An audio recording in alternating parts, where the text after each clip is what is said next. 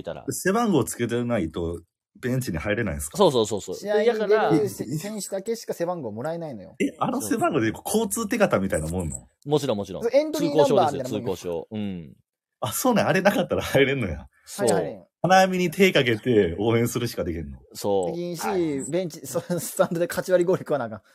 でなんでそれやのに、なんかわからんけど、な、なんでそれで私服デニムとかで行ったらあかんのその。 いや、いや、また話がちょっとようわからん方向に行ってますけど。 で、それもう、で、で出れんのやろその試合に関してその背番号がないってことは、もう外に出なさいってこ外とすで応援ベンをチにもす入ってるくのるよ。うん。そでゆえだから、ユニフォーム着なあかんのそれって。まあ、それ一体感というか、同じチームで戦ってるぞっていうのを示すためのものでああっそういうことでて、う。そそれこそ親父さん的にもそらな、息子だけなんで、あ の、なんであなんであの子なだんけでアメカジなんやろってなるから感ね じ。だろう なって、え米軍の、 米軍みたいな格好だでベースボーと。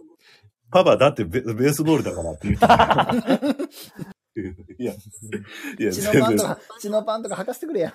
全然リーバイスと白 T で行ったらええやんか、応援で。うん俺なんか柔軟剤のええ匂いするやつとかおったしな、そのユニフォームが。